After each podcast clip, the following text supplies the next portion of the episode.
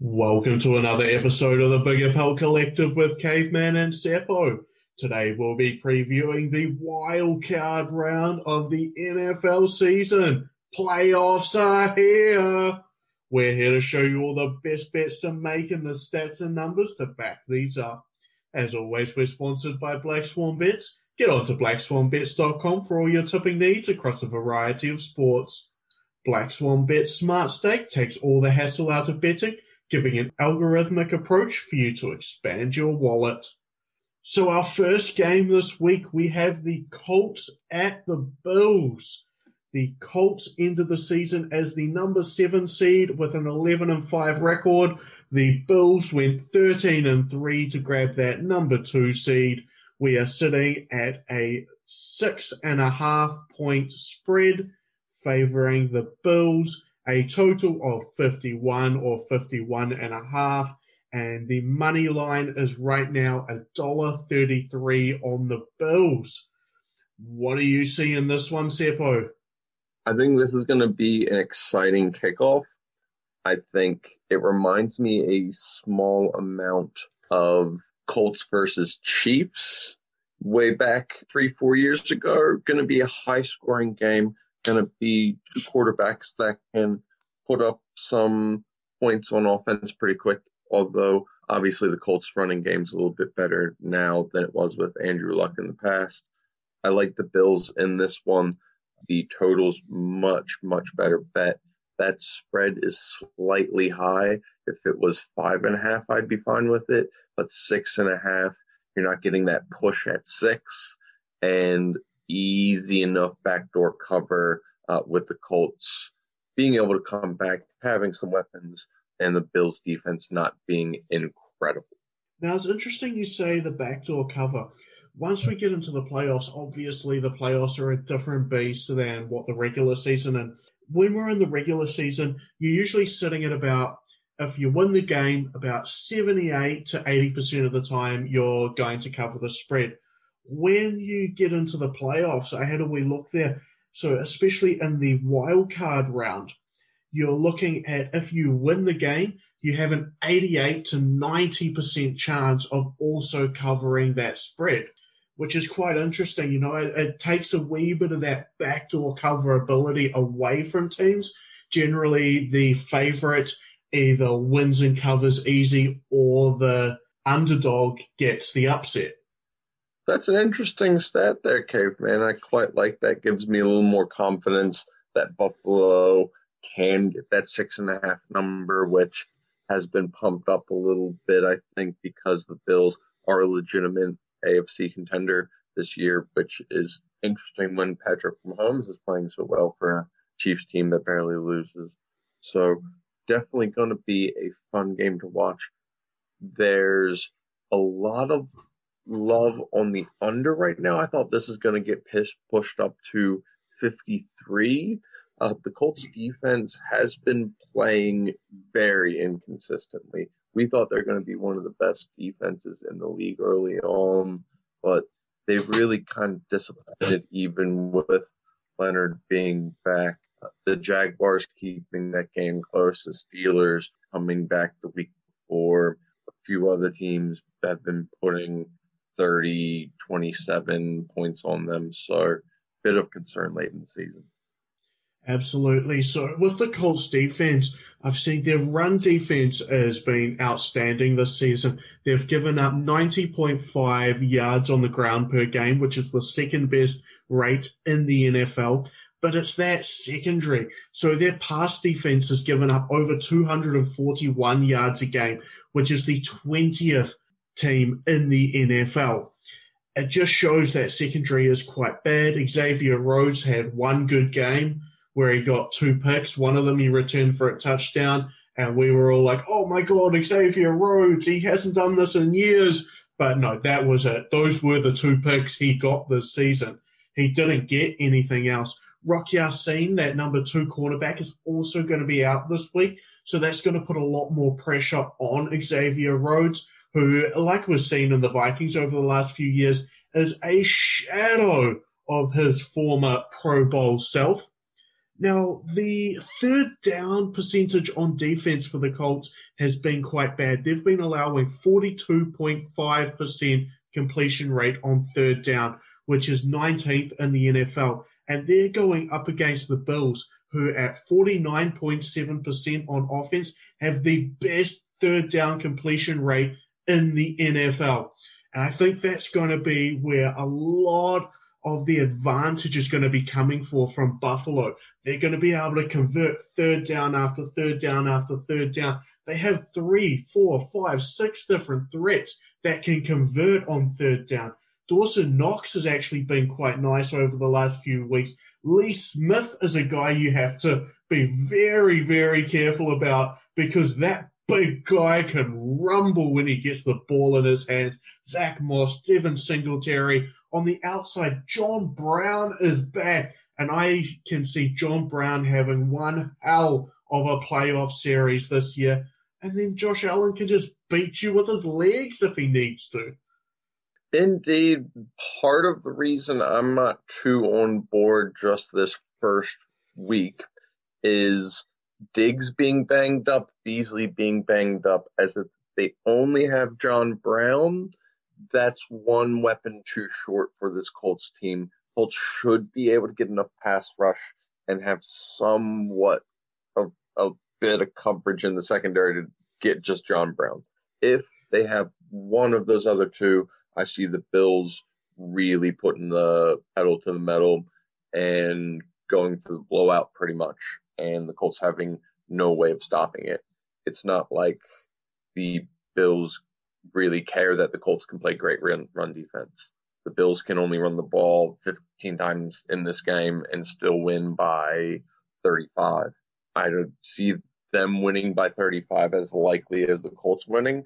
I wouldn't put any money on the Colts actually winning this game, but that spread just makes me a little wary until you know one of Beasley or Diggs is actually in the game.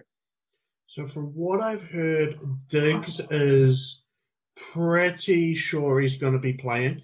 Uh, not sure if he's going to be a bit banged up on a snap count or anything, but they will have Diggs in the game. He's going to be a lot more likely to play than what Beasley is. Now, with Diggs, just being on the field is enough to drag a safety over top and put their best corner on him, which is huge. That gives all of a sudden a third or fourth string corner on John Brown, which is the matchup they'll be targeting. So they just need to get Diggs out there and lined up. It doesn't even matter if he's wearing a cast on both legs and two arms and a sling. Stefon Diggs just being on the field is going to draw all the coverage his way. With the Colts, DeForest Buckner is trending right now that he might not be playing. And that is huge. He's been an absolute beast in the middle of that defensive line for the Colts this year. And if DeForest Buckner can't get in, the Bills are going to have a decent enough inside protection that the Colts aren't going to be able to get that pass rush and if you're giving Josh Allen time in the pocket, the game's already lost. Exactly. You've really got to pressure him and really move him off of his spot. As far as Buckner, I think that hurts the run defense just as much as the pass. And if he's out, the Bills could run that ball, and that would just really be a bad recipe for the Colts if the Bills are ahead and then can run the ball ahead we've seen with the Bills a few times this year, them being up big, not being able to run, and then the other team coming back, uh, such as Bills Rams early in the year. But that doesn't happen every week, as we saw with the Dolphins game last week, where they just kept on passing to everyone, scoring touchdowns and keeping everyone in late. And then Barkley coming and doing the same thing. I'm really liking this Bills offense. I didn't think Josh Allen would be this good, although I did give a little bit of caution to everyone that was talking too much shit uh, this offseason about him. Diggs, I agree. If he's in there, I wouldn't put it past him if he could have one arm literally just play with one arm and still be able to out route run and catch the ball with one hand against people. So the Bills have put up 48, 38, and 56 points on offense in their last three games, which is massive when we're talking about bringing a wee bit of form into the playoffs. The Colts have struggled over the last few weeks. The Colts were doing really well in that week nine to week 14, 15 area, but now they're starting to regress a wee bit. They're not looking like that same strong team on offense. Obviously, Jonathan Taylor has been on fire the last few weeks. He's looking like he has all the promise we thought he had coming into the season. But I just think they're going to have to get away from the run too early. You can't run the ball against the Bills because you're already down 21 points. You can't keep running the ball when you're losing. And that's unfortunate for Taylor.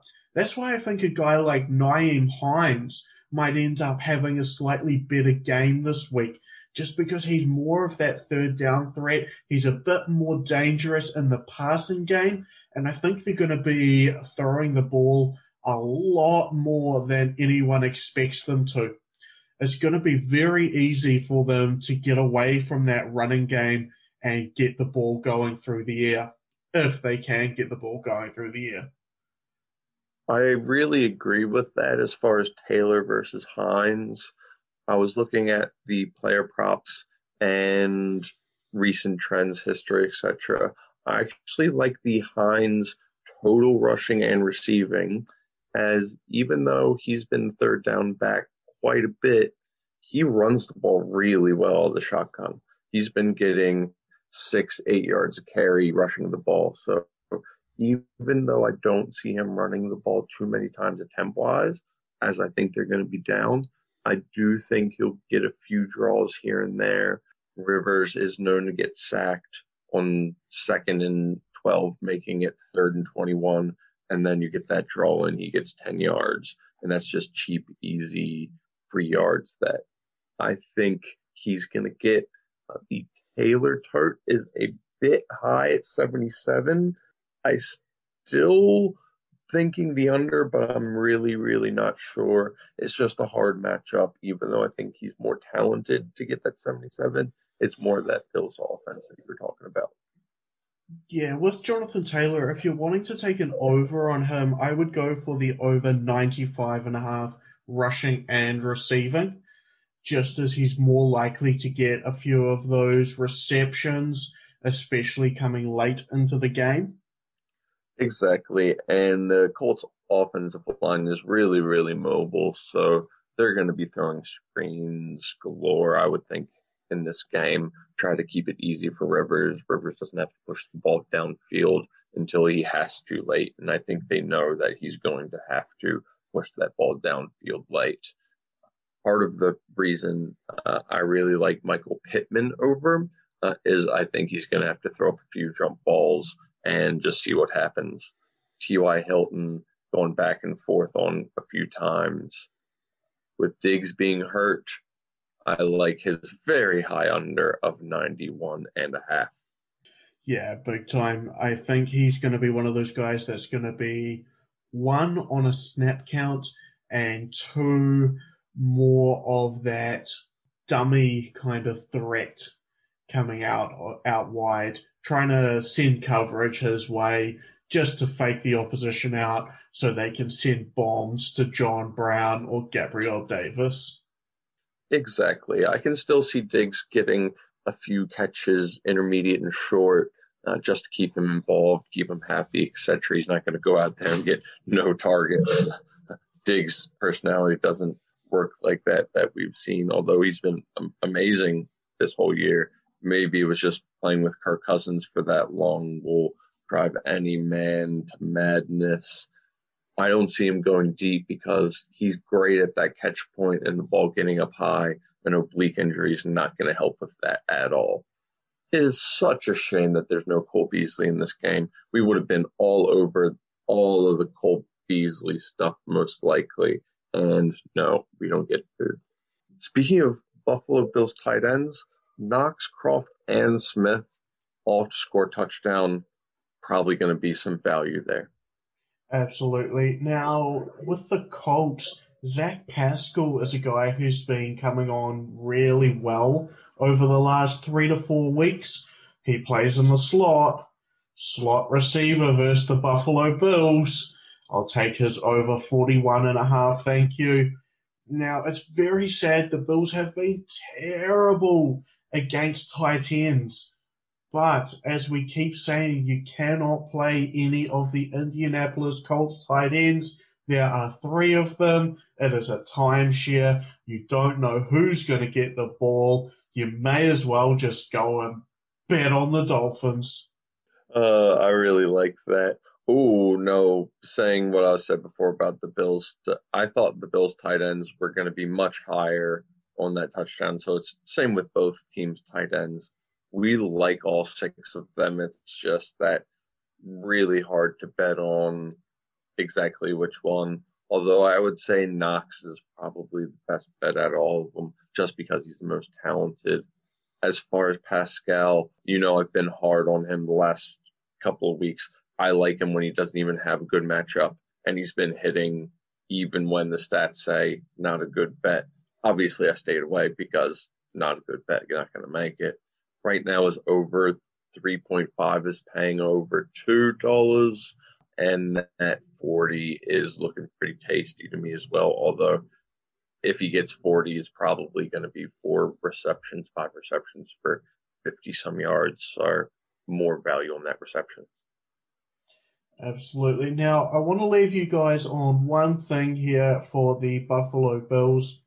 The Bills this season became only the fifth team ever to finish the season 8 0 against the spread in their last eight games. The previous four teams that did this all beat the spread in their first playoff game. That is a good one. I did not know they went 8 0 to finish up either. Yeah, so I think they ended up 12 and 4 against the spread on the season. Uh, 11 and 5 against the spread on the season. 12 and 4 to the over. Oh, yeah. Over team. We were on yeah, the over, over quite team. a bit, but I don't think we were on the spread too much.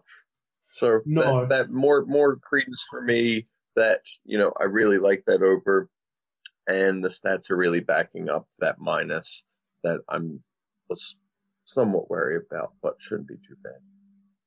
Well, that does it for the wildcard edition from the Big Apple Collective. Of course, thank you for listening. We are brought to you in association with Black Swan Bets. Get onto blackswanbets.com to take advantage of their great tips and offers. Don't forget to check out the Smart Stake option and get onto the same game multis with tea.